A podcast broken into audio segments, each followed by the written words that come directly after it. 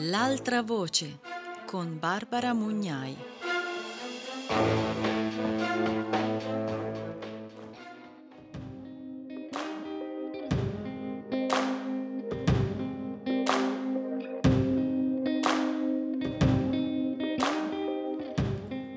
Benvenute e benvenuti all'altra voce. Io sono Barbara Mugnai e sono felicissima di essere qua con voi per cominciare questo viaggio attraverso libri, racconti, storie che parlano di antispecismo. Ma perché l'altra voce? Cos'è l'altra voce? L'altra voce è quella che non ascoltiamo mai, quella degli ultimi, quella di chi spesso, erroneamente, viene definito senza voce, ma che una voce ce l'ha invece e grida, si ribella, lotta contro il sistema che lo rende vittima. L'altra voce è appunto un viaggio tra i libri che trattano di antispecismo, di animali umani e non umani, del rapporto che ci lega e della lotta per cambiare un sistema che discrimina in base a specie, sesso, presunta razza, orientamento sessuale, religione. Libri bellissimi che guardano il mondo da un punto di vista diverso da quello comunemente considerato normale libri interi o brevi estratti, racconti e pensieri che sono l'altra voce e che speriamo siano altrettante pillole rosse. Il libro di oggi, quello con cui cominciamo, è Noi abbiamo un sogno di Anna Maria Manzoni e penso che miglior titolo non potessimo veramente trovare per tutto quello di cui parleremo e per tutto quello che ci sta a cuore. Per chi non conoscesse la grande Anna Maria Manzoni, qualche parola sulla sua biografia. È una psicologa e psicoterapeuta, ipnositerapista e grafoanalista ed ha esperienze nell'ambito della tutela minorile. Scrive articoli su riviste di psicologia e scrive anche bellissimi libri, appunto il nostro Noi abbiamo un sogno e In direzione contraria, tra cuccioli ci si intende e Sulla cattiva strada libri tradotti anche in molte altre lingue. Fra le altre sue iniziative, fra le altre tante sue iniziative, Anna Maria Manzoni è anche la promotrice di un documento che io non so come altro definire se non rivoluzionario, sulle valenze antieducative della frequentazione dei bambini a spettacoli che impiegano in modo non rispettoso gli animali. Si sta parlando di circhi, di zoo, di acquari, di delfinari e questo è importantissimo se si pensa che questi luoghi vengono anzi spacciati come educativi dalla, dal messaggio mainstream. Questo documento di Anna Maria Manzoni è, è, stato sottoscritto da decine di suoi colleghi psicologi, colleghi e colleghe, e, ed è quindi un documento di grande valenza. Io vi invito caldamente a farvi un giro sul blog di Anna Maria Manzoni che trovate digitando annamariamanzoni.blogspot.com. È un, un blog veramente pieno, pieno, pieno di articoli interessanti che mm, spalancano un mondo davanti agli occhi di chi non è proprio addentro all'argomento ed hanno anche un vantaggio, sono scritti in maniera superlativa perché Anna Maria Manzoni, oltre a essere una psicologa, una attivista, eh, una scrittrice di libri e di articoli, è anche una fabulatrice meravigliosa. Io veramente vi, eh, vi consiglio caldamente, come ho detto prima, di leggere i suoi articoli. We have a dream. I have a dream proclamò in un giorno divenuto indimenticabile Martin Luther King, nero in un paese di neri umiliati dai bianchi. Sognò che la fratellanza prendeva il posto dell'odio, che la libertà e la giustizia sostituivano l'oppressione, che dalla disperazione nasceva la speranza. Anche noi abbiamo un sogno e anche il nostro è un sogno di giustizia, di riscatto, di trasformazione epocale che urge verso la sua necessaria realizzazione. Il nostro è il sogno di vivere in un mondo dove ogni essere vivente abbia diritto al rispetto, di spezzare per conto degli animali l'ultimo anello della catena in cui il più forte abusa del più debole.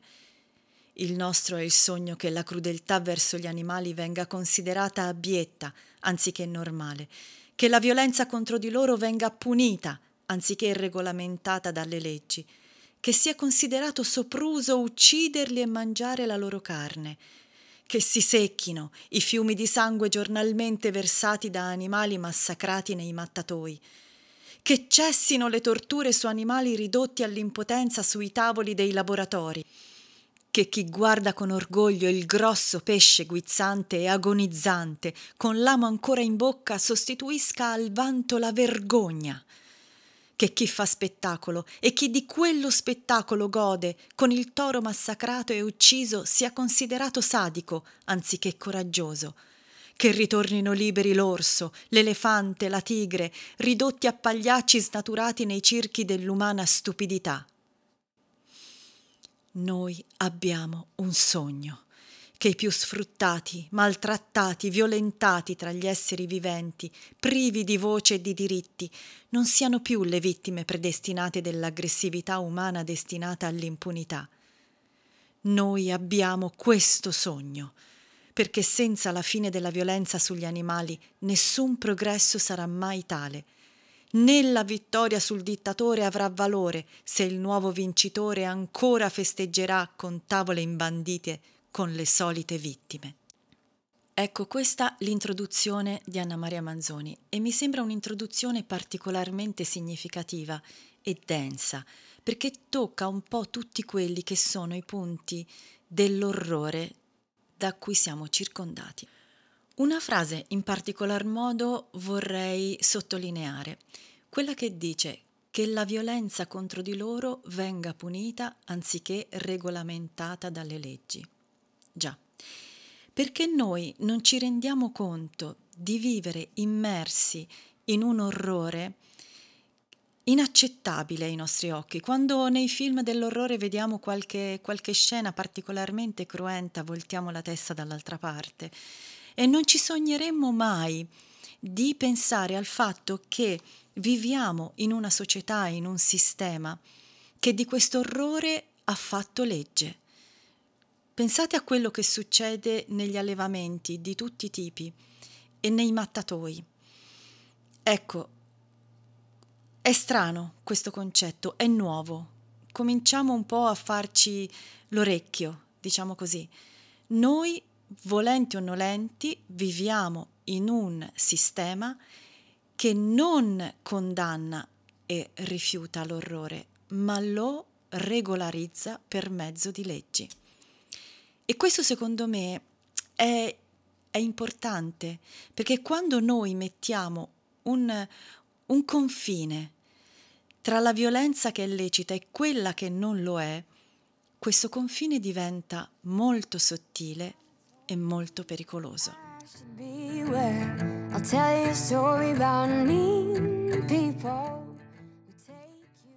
Tra psicologia e animalismo.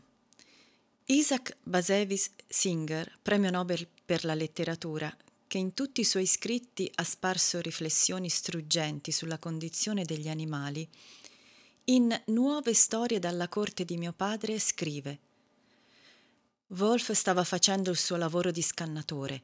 La cantina era zeppa di sangue, penne e gabbie accatastate, piene di polli vivi. Wolf lavorava in piedi accanto ad una vasca piena fino all'orlo di sangue. Girava indietro la testa e faceva volare una piumetta.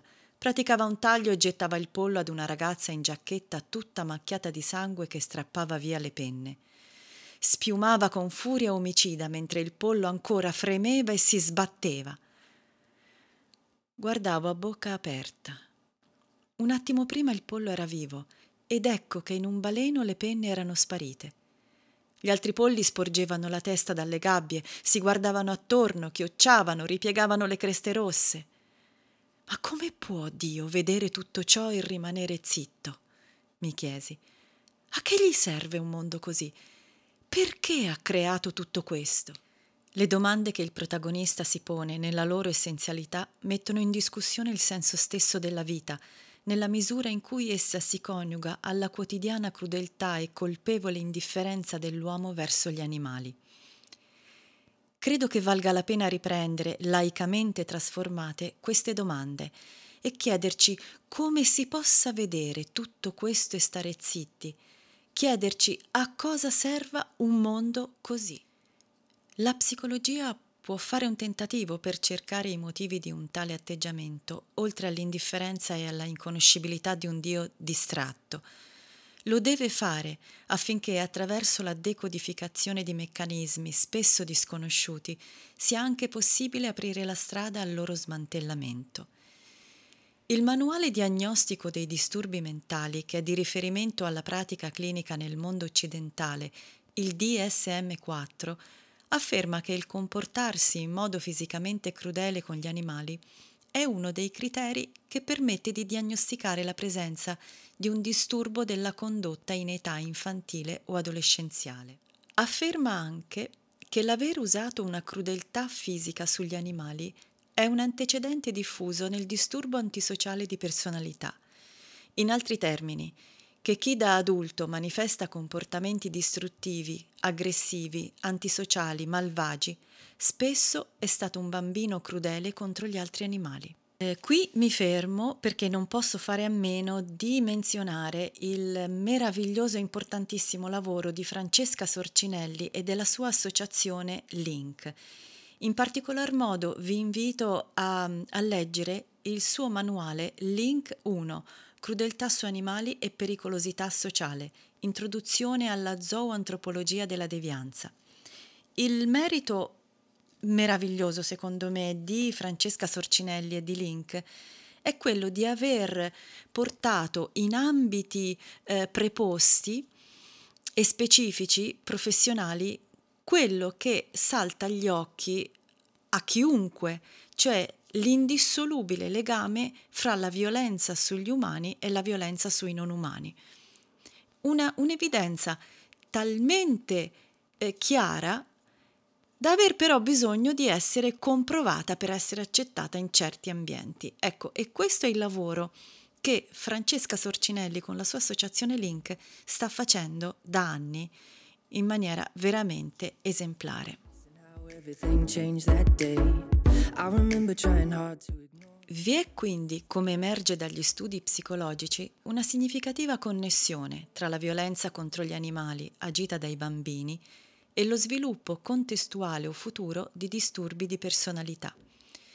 Ciò corrisponde peraltro a un sentire abbastanza diffuso grazie al quale molti adulti inorridiscono davanti alle crudeltà dei bambini sugli animali, soprattutto quando queste raggiungono espressioni particolarmente sadiche e inusuali, che travalicano atteggiamenti di violenza meno esplosiva etichettate come normali. Quindi il sentire comune e la pratica clinica convergono nel ritenere riprovevole e indicatore di patologia il praticare crudeltà fisiche sugli animali. Ineccepibile. Ma l'esistenza di una inconciliabile, marcata contraddizione, se non addirittura di un atteggiamento schizofrenico, emerge se si mettono a confronto queste convinzioni con la diffusa brutalità espressa quotidianamente nei confronti degli animali dallo stesso mondo adulto che contestualmente la stigmatizza con tanta decisione. Vedete che si torna al concetto di violenza legalizzata. Mm? Bene, andiamo avanti con la lettura.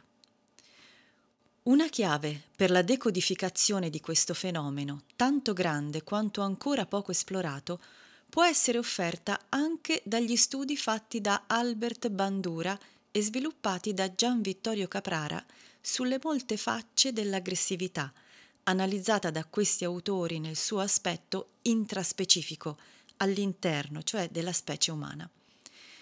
Molte delle loro osservazioni sono, a mio avviso, esportabili all'interpretazione di quella forma di aggressività interspecifica che caratterizza grandissima parte del rapporto dell'uomo con gli animali alludo a due vaste aree in cui si esercita tale aggressività.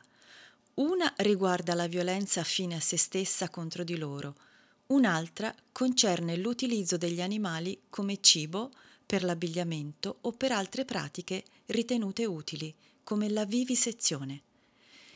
Nel primo caso il riferimento è a manifestazioni quali la caccia, la tauromachia, i combattimenti tra cani, il tiro al piccione, tutte quelle sagre che si svolgono intorno all'abuso o all'uccisione di un animale. Nel secondo, il riferimento è all'uccisione degli animali finalizzata all'alimentazione, al vestiario, alla ricerca scientifica. La prima area contempla tutte quelle situazioni in cui la gente trae puro e semplice godimento dallo spettacolo di un animale impotente che viene terrorizzato, ferito, ucciso. Qui io mi, mi voglio fermare, scusate, ma mi voglio fermare perché il concetto espresso in quest'ultimo passaggio è allucinante, non si può definirlo in altro modo, eppure è quello che succede continuamente a tutte le latitudini. Cioè il fatto che vengano considerati motivi di divertimento, di gioia, di allegria, di festeggiamento, di tradizione da dover conservare a spada tratta, situazioni in cui si assiste, ridendo, alla tortura, alla sofferenza e all'agonia di individui, di esseri viventi. Pensate a tutte le sagre di paese, appunto, alle corride e a mille altri esempi in cui lo spettacolo principale è dato dalla sofferenza, dalla tortura, dall'agonia e morte di qualcuno non qualcosa, qualcuno. Lo, io trovo questo, questo concetto veramente allucinante. I get blue in the too. Yeah,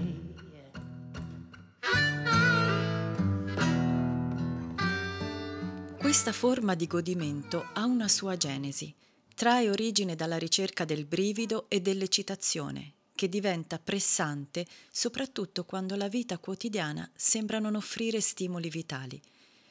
In questi casi succede che si vadano a ricercare input in grado di mo- movimentarla in situazioni fuori dal comune.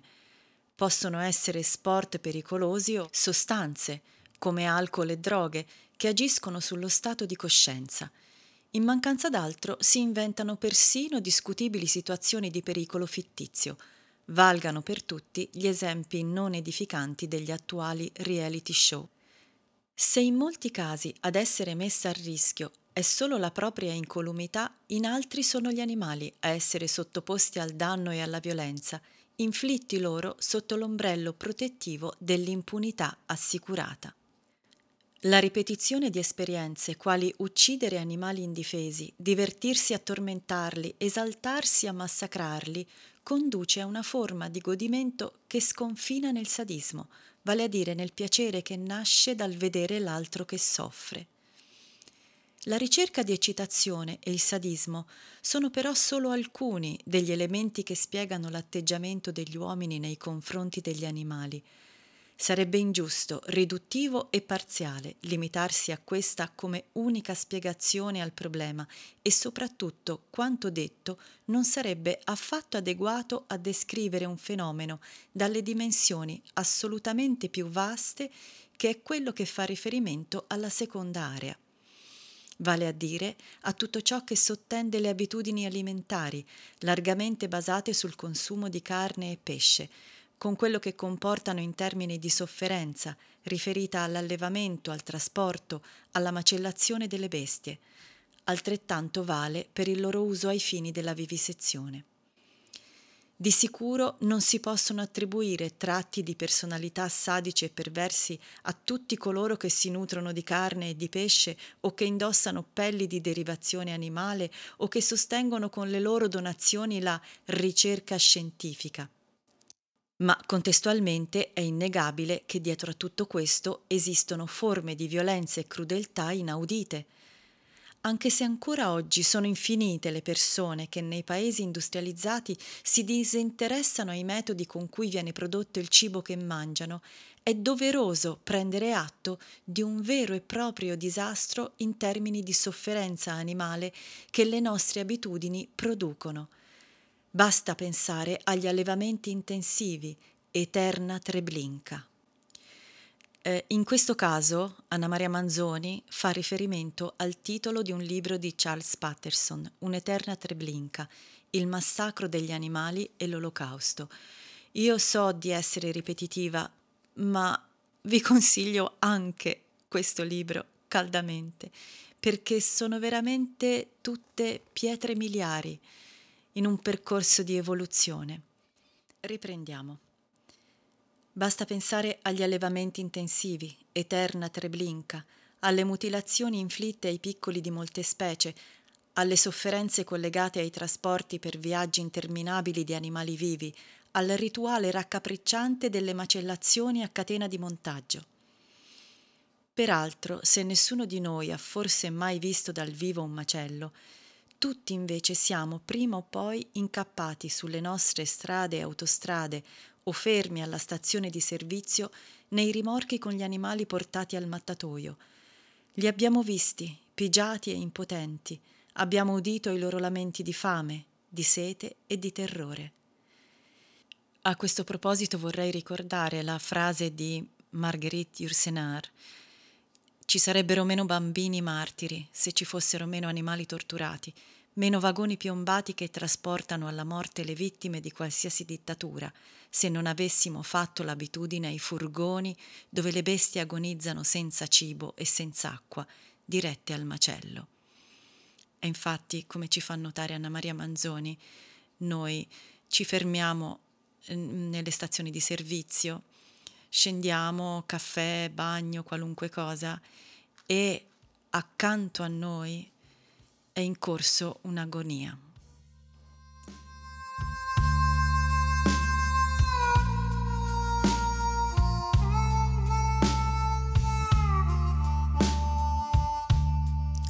Scrive Anna Maria Manzoni. Che cosa allora permette che tante persone assolutamente per bene, rispettose e che mai metterebbero consapevolmente in atto comportamenti lesivi nei confronti degli altri, con il loro silenzio accettino e con le loro abitudini incentivino tutto questo? Tra i meccanismi che entrano in gioco, un posto prioritario è occupato dalla cornice cognitiva all'interno della quale questi comportamenti vengono posti. Semplicemente si parte dall'idea incontestabile che gli animali non sono persone. Il ragionamento prosegue. Siccome la nostra cultura si ostina a considerare l'uomo al centro dell'universo, chi umano non è è portatore con la sua stessa diversità di un'essenza priva di valore, quando non addirittura gravida di pericoli e minacce. In altri termini, o è inferiore o è pericoloso e come tale può e deve essere trattato. Quindi la cornice cognitiva permette a cacciatori, pescatori, toreri, vivisettori di non riconoscere sadismo, crudeltà, aggressività in ciò che fanno. Permette a chi si nutre della loro carne di non provare rimorso o senso di colpa. La costruzione di tale cornice cognitiva è un'operazione in atto da millenni, sostenuta prioritariamente dalle religioni. L'argomentazione che gli animali sono privi dell'anima è sempre stata sufficiente a sancire i superiori diritti degli uomini, con scarsa considerazione alla precarietà di tale attribuzione, di volta in volta negata e poi riconosciuta a donne o aborigeni non civilizzati. E qui è interessantissimo il riferimento che Anna Maria Manzoni fa al, al fatto che chiunque sia diverso per un motivo o per l'altro venga in un modo o nell'altro animalizzato, portato cioè a livello di altri animali che non sono degni degli stessi diritti degli umani più civilizzati.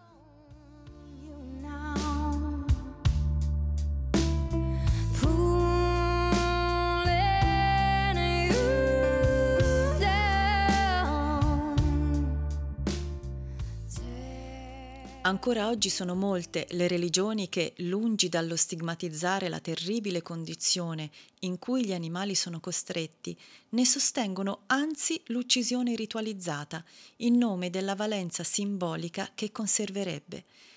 Il riferimento è alla strage degli agnelli nella Pasqua cattolica, all'uccisione dei montoni da parte dei musulmani, ed è ancora Isaac B. Singer a raccontare dell'ebreo che impazzisce e si suicida perché è delegato a uccidere animali di ogni sorta, in un crescendo che diventa insopportabile in prossimità delle feste. Già più di quattro secoli fa Giordano Bruno ha sostenuto la teoria dell'infinità dei mondi e di conseguenza ha messo in discussione il primato dell'uomo e il suo diritto a dominare su tutte le altre creature. Ha sostenuto che, invece, tutte godono di uguali valori e dovrebbero coniugarsi nel principio di una totale armonia. Ma Giordano Bruno è stato messo al rogo per quelle idee che ancora oggi suonano come inaccettabilmente rivoluzionarie.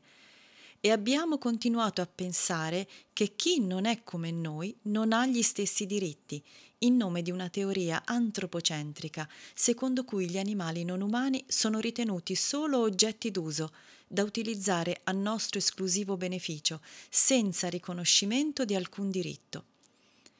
Quindi si possono ammazzare per necessità o per divertimento. Nel considerare l'animale un essere inferiore, si ammette, si giustifica, si accetta la sua totale sottomissione all'uomo.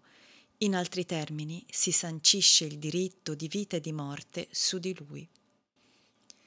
Strettamente legato e emanazione di quello ora descritto è un altro concetto cardine, cioè il disimpegno morale, o meglio la disattivazione selettiva del giudizio morale. I ragionamenti morali dovrebbero essere collegati al nostro comportamento. Ci dovrebbe essere un controllo morale messo in funzione o dal giudizio degli altri o dal nostro giudizio interiore, dal nostro superio ma succede che si compiano atti di violenza senza nemmeno essere consapevoli che si sta contravvenendo al proprio codice etico. Questo accade perché la violenza non è solo quella facilmente riconoscibile e stigmatizzabile che proviene dall'azione di impulsi sfuggiti al controllo della coscienza, non è solo espressione di psicopatologia, ma più comunemente è frutto del pensiero lucido, dell'interpretazione che si dà dei fatti. Spesso commettere violenza è un comportamento indotto dal ruolo che si ricopre. Un famoso esperimento condotto da Philip Zimbardo nel 1971 a Palo Alto dimostrò come studenti assolutamente equilibrati, messi nella condizione fittizia di carcerieri, in brevissimo tempo sviluppavano comportamenti tanto violenti e sadici da costringere dopo solo sei giorni alla sospensione dell'esperimento. Allo stesso modo, uccidere, vivisezionare, macellare gli animali sono azioni che avvengono nell'ambito di una totale regolamentazione all'interno della legittimazione sociale e quindi della conservazione di un positivo rapporto con la realtà circostante, rapporto che anzi si ammanta di maggior prestigio quando la propria identità viene sancita e riconosciuta.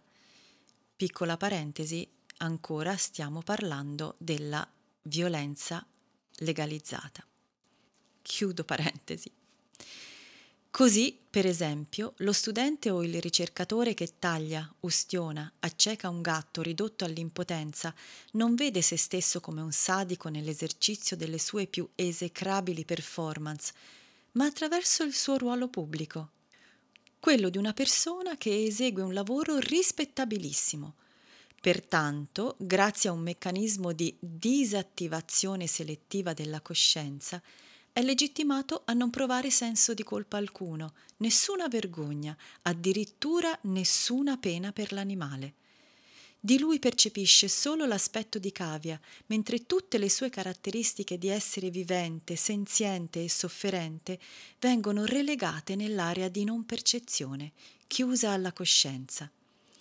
Analogamente, chi trasporta animali al macello e li massacra alla catena di montaggio non vede il loro terrore e la loro sofferenza, ma solo la natura di essere destinati all'alimentazione. In questo modo la violenza viene normalizzata. Si accetta un comportamento violento come logica appendice a un ruolo che si ricopre. Diventa lavoro abitudinario, eseguito da persone qualunque, che operano in modo diligente, neutrale, burocratico, senza odio. Eh, non so a voi, a me vengono in mente, il, eseguivo solo gli ordini, sto facendo il mio lavoro, è normale, è necessario e tutto questo mi fa veramente rabbrividire. Bene, proseguiamo. È interessante ciò che Vittorio Andreoli scrive nel suo libro I miei matti, in cui ricostruisce la propria storia di psichiatra. A vent'anni, brillante studente, fervente cattolico, vede per la prima volta l'orrore dei manicomi, con esseri umani nudi, legati, abbandonati nei propri escrementi, terapeuticamente obbligati a docce gelate. E oggi si chiede come è accaduto che non solo io, ma uomini di grande levatura morale potessero accettare tutto questo? Come ho potuto non provare un moto di ribellione di fronte a tanto degrado? Dove trova la sua ragion d'essere una simile anestesia dell'uomo nei confronti della sofferenza di altri uomini? Sono tormentato da queste domande oggi. Credo che a legittimare la nostra insensibilità, a darle un sostegno, fossero una serie di convinzioni, di razionalizzazioni. Bene, L'identica insensibilità si ritrova negli uomini che infliggono indicibili tormenti o assistono anestetizzati alle sofferenze degli animali, proprio grazie alla normalizzazione della violenza su di loro. E doveroso sarebbe estendere il tormento di quelle domande al trattamento riservato a tutti gli esseri non umani che invece, ancora oggi, vengono torturati nei laboratori di vivisezione nel silenzio o con il beneplacito di altri uomini di grande levatura morale.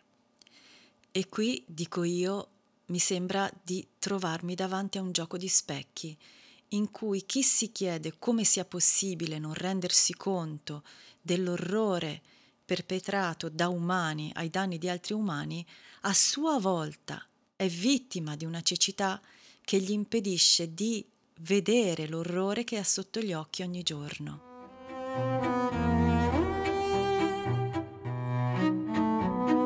Fondamentale è poi il concetto di giustificazione morale. Il male inflitto è necessario, giustificato da validissimi scopi e quindi l'attenzione che si concentra sulle ragioni di base si distoglie dal male che viene compiuto è peraltro l'abusato concetto che sta alla base della propaganda giustificazionista di tante guerre, passate e presenti. Così è necessario macellare gli animali per fornire alla gente gli indispensabili alimenti proteici, vivisezionare al fine di incrementare il progresso scientifico, su questa strada è facile proseguire e si considera motivato anche tormentare fino all'indicibile il toro in nome della tradizione e della necessità di mantenere viva, attraverso la corrida, l'irrinunciabile tradizione macia della popolazione. E via uccidendo. E passiamo all'etichettamento eufemistico.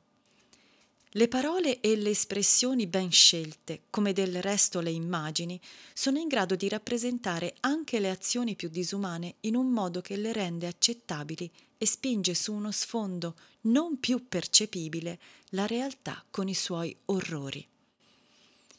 Anche in questo caso l'esempio più significativo ci viene offerto dalle recenti guerre, la cui rappresentazione ci sta abituando a espressioni quali danni collaterali e bombe intelligenti, espressioni neutre e raffinate che parlano senza dire che ci si sta riferendo a morti, feriti, disperazione e lutti. Allo stesso modo, a proposito di animali, viene usato un linguaggio asettico che rimanda a dati tecnici quali proteine di origine animale o, nel caso della vivisezione, a termini tanto solenni quanto impropri, quali quello di sacrificio, la cui etimologia rimanda a un sacro di cui non vi è in realtà traccia alcuna.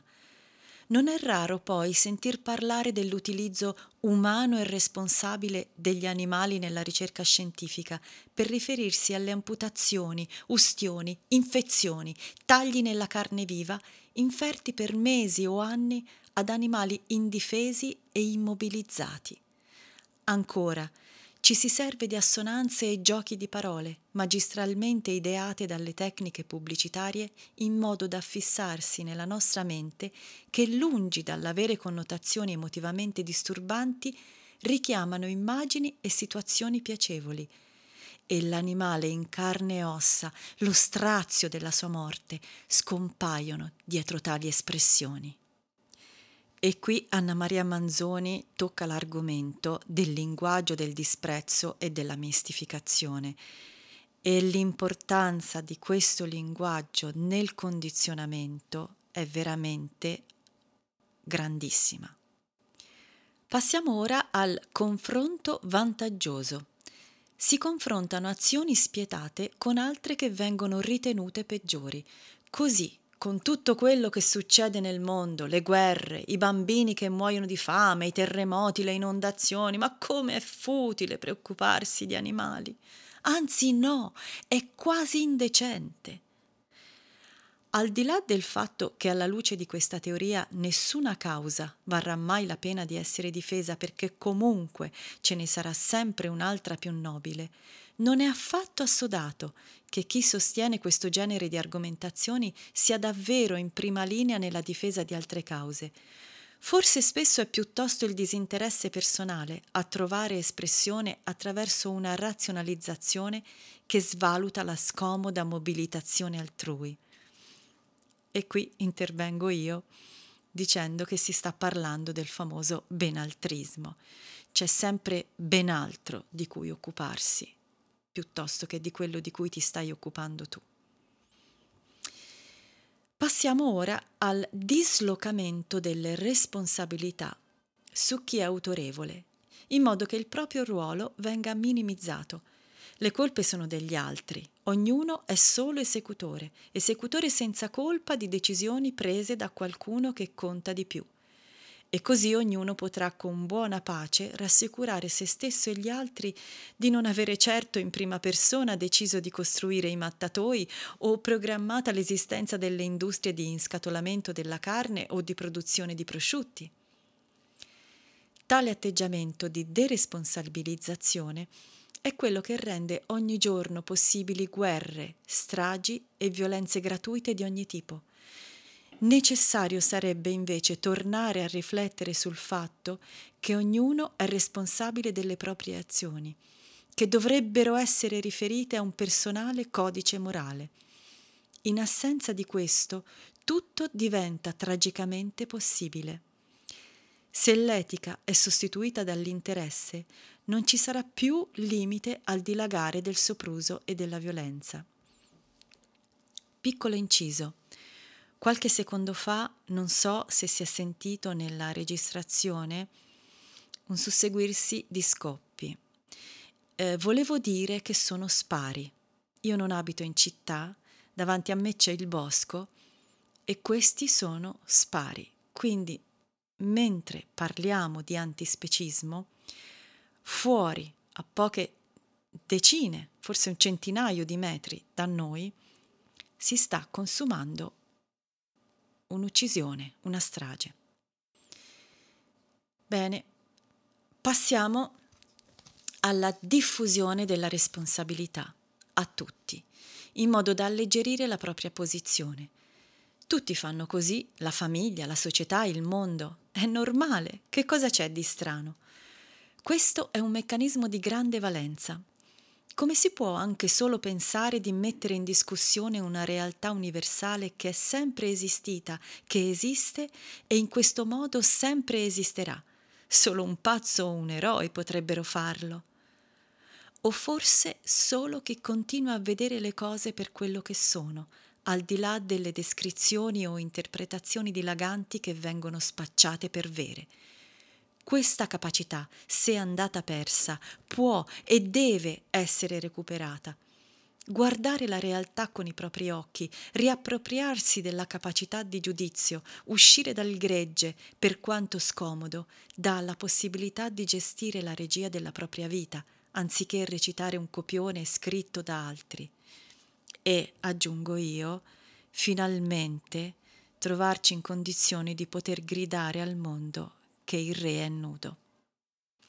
Bene, passiamo alla distorsione delle conseguenze. Ci si persuade che i danni provocati sono contenuti. Il campionario è infinito. Basta ricordare la comoda convinzione tanto gli animali non soffrono, che permette anche alle persone più civili di scegliere l'aragosta da far bollire viva in cucina, mentre nell'attesa si sorseggia l'aperitivo.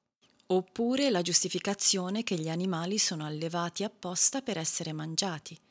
Sono peraltro in uso espressioni estremamente funzionali quali animali da carne, animali da pelliccia, animali da latte che creano un rapporto rassicurante e autoassolvente di causa-effetto. Attribuzione di colpa alla vittima. Si ribalta la responsabilità e allora ecco i maltrattamenti ai danni degli animali domestici perché non ubbidiscono, alle bestie nei circhi perché faticano ad assumere atteggiamenti estranei alla loro natura Ecco ulteriori violenze gratuite agli animali al mattatoio, perché esprimono un'ultima terrorizzata ribellione alla propria morte, intralciando il lavoro dei loro uccisori.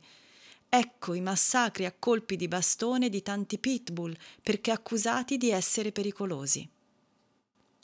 A proposito di ribellione degli altri animali, è un argomento su cui torneremo spesso, perché è completamente ignorato. Gli animali non sono docili eh, quando vengono portati alla morte, quando vengono maltrattati. Si ribellano, reagiscono, fuggono, organizzano le loro fughe e ci sarà molto da dire su questo argomento. Ma adesso passiamo alla desensibilizzazione. Vi è un progressivo adeguamento a realtà sempre più crude e crudeli, si accetta un comportamento violento come normale grazie a una ripetuta esposizione a esso. Non bisogna dimenticare che il cervello è plastico e ciò significa che le persone cambiano in base alle proprie azioni. Maltrattare abitualmente significa diventare meno sensibili alle sofferenze. Il giovane studente che si è assuefatto a vivisezionare la rana non troverà così traumatico occuparsi di un piccolo ratto e quando anche questo sarà divenuto pura routine, potrà passare al coniglio e quindi al gatto, al cane, alla scimmia. Emblematica è la recente notizia delle scuole di omicidio colombiane, dove i giovani e giovanissimi, si parla anche di bambini di otto anni, vengono addestrati a uccidere. Nelle prime fasi è prevista la pratica sugli animali. I loro maestri hanno capito che il passaggio progressivo a una specie ritenuta superiore sarà facile, perché la pietà e la compassione saranno state progressivamente vinte. Affine è il ruolo dell'apprendimento. Si apprende a disconoscere una pietà che istintivamente si prova. Nel manuale di psicologia, la fotografia del cucciolo di scimmia disperatamente aggrappato al peluche o alle sbarre della gabbia perché allontanato alla nascita dalla madre è completata dalla didascalia che freddamente espone la teoria dell'attaccamento. Su questa va puntata l'attenzione, questa va capita e memorizzata, sul resto non è contemplato nessuno spazio di riflessione. Analogamente, nelle campagne i bambini vengono educati e iniziati all'orrida uccisione degli animali come in un rito di crescita, dove essere incuranti dello strazio procurato equivale a mostrarsi grandi, coraggiosi, importanti. La pena e il raccapriccio non sono ammessi. Vi è poi l'intervento massiccio di un meccanismo a cui attingiamo a piene mani nella vita quotidiana, la rimozione, per cui, certo, se ci si pensa, ma è meglio non farlo perché tanto non serve a niente il meccanismo sembra funzionare egregiamente. Il fatto che le grandi carneficine avvengano in luoghi non visibili, lontani, protetti da mura poderose, facilita di gran lunga il compito. Se poi ci sono aiuti a chiudere ulteriormente i canali percettivi, per esempio quello uditivo, tagliando le corde vocali agli animali vivisezionati, la possibilità di non prestare attenzione, di dimenticare, di rimuovere, è ancora più consistente. E per finire è sempre attiva la negazione. Non esiste alcun problema. Quasi che il salame e il prosciutto acquistati al supermercato avessero perso qualsiasi connessione con il maiale da cui provengono. Si sono materializzati lì, sui banconi. Stessa cosa vale, dico io, per tutti i prodotti che sappiamo provenire da schiavitù, da sfruttamento, spesso anche minorile come per esempio grandi marchi che sappiamo avere fabbriche all'estero, in Oriente, eh, con, in, con, persone condiz- che lavorano in condizioni estreme. Però la pubblicità è talmente martellante, talmente un buon supporto per aiutarci a rimuovere, che se voglio sentirmi alla moda, se voglio sentirmi cool, ganzo, vado a comprarmi l'abbigliamento sportivo con il baffino, per dirne una. Incurante del fatto che sia costato lacrime e sangue a bambini. Tutti i meccanismi descritti, nella loro complessa articolazione e nel loro interagire, mi sembrano poter aprire la strada all'approfondimento di una realtà davvero composita e ancora troppo poco esplorata, che nella sua essenza ultima è riconducibile e riducibile alla diffusa attitudine a chiudere gli occhi e ogni altro canale percettivo sugli aspetti più scomodi della realtà. Quindi, da una parte vi sono il sadismo e l'aggressività di persone violente, ma dall'altra, per certi versi più pericolosa, in quanto disconosciuta e quindi meno facilmente osteggiabile, vi è l'indifferenza delle brave persone. Non è grave il clamore chiassoso dei violenti, bensì il silenzio spaventoso delle persone oneste, diceva Martin Luther King. Se davvero si vogliono affrontare ed estirpare il male e la violenza che da sempre convivono e minano le basi del vivere sociale, è necessario che ognuno guardi prima di tutto in se stesso, riconosca non al di fuori di sé o ai margini, ma al proprio interno la presenza dell'ombra, di una parte oscura e primitiva. Solo attraverso la consapevolezza l'uomo potrà forse migliorarsi. Rifiutarsi di sapere equivale a permettere che l'orrore si rinnovi ogni giorno. Eh, io mi interrompo perché questa breve ultima frase, secondo me, andrebbe scolpita sui muri, sulle pareti, sui palazzi. Rifiutarsi di sapere equivale a permettere che l'orrore si rinnovi ogni giorno. Inquadrando il problema secondo il noto schema di John Stuart Mill, si può affermare che l'animalismo è uscito dalla fase della derisione ed è finalmente entrato in quella del dibattito. Per l'infinito numero di animali tormentati, la fase dell'accettazione non è più procrastinabile e noi abbiamo l'incredibile opportunità di perseguire un ideale di giustizia tra tutte le specie, in una sfida epocale a cui nessuna generazione prima delle attuali è stata chiamata. Certo, come afferma Norberto Bobbio, per cogliere il senso di questo grandioso movimento storico occorre alzare la testa dalle schermaglie quotidiane e guardare più in alto e più lontano ai confini tra animalismo e psicologia vale la pena concludere ancora con le parole di Isaac B. Singer. Ogni volta che Herman assisteva alla macellazione di animali o alla pesca, compiva sempre la stessa riflessione.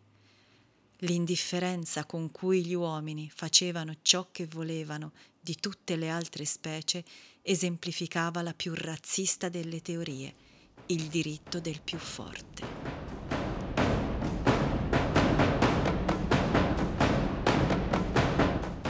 Bene, io per oggi mi fermo qua. Spero di avervi fatto venire una voglia matta di leggere Noi abbiamo un sogno e tutti gli altri libri di Anna Maria Manzoni. E vi invito a seguirci sulle nostre pagine Facebook Radio Morpheus e L'altra voce. Grazie a tutte e tutti e a presto.